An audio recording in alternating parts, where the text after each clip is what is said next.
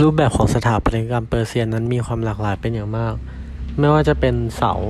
ที่มีลักษณะเฉพาะตัวลายต่างๆ หรือเส้นโค้ง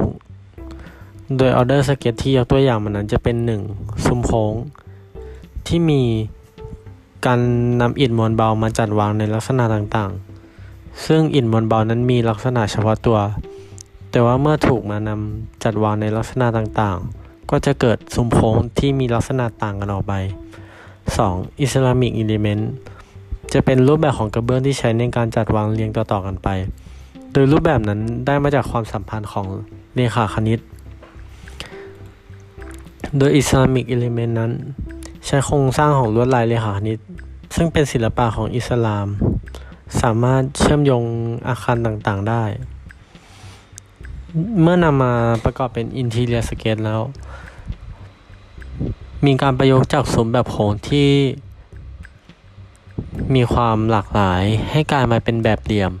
และผสมเข้ากับการใช้เส้นต่างๆ ที่เกี่ยวข้องในการออกแบบ โดยนำมาจากรูปแบบของสถาปัตยกรรมอิหร่าน ซึ่งเมื่อนำมาจัดวางเรียงกันแล้ว เช่นเดียวกับการนำเส้นมาสาน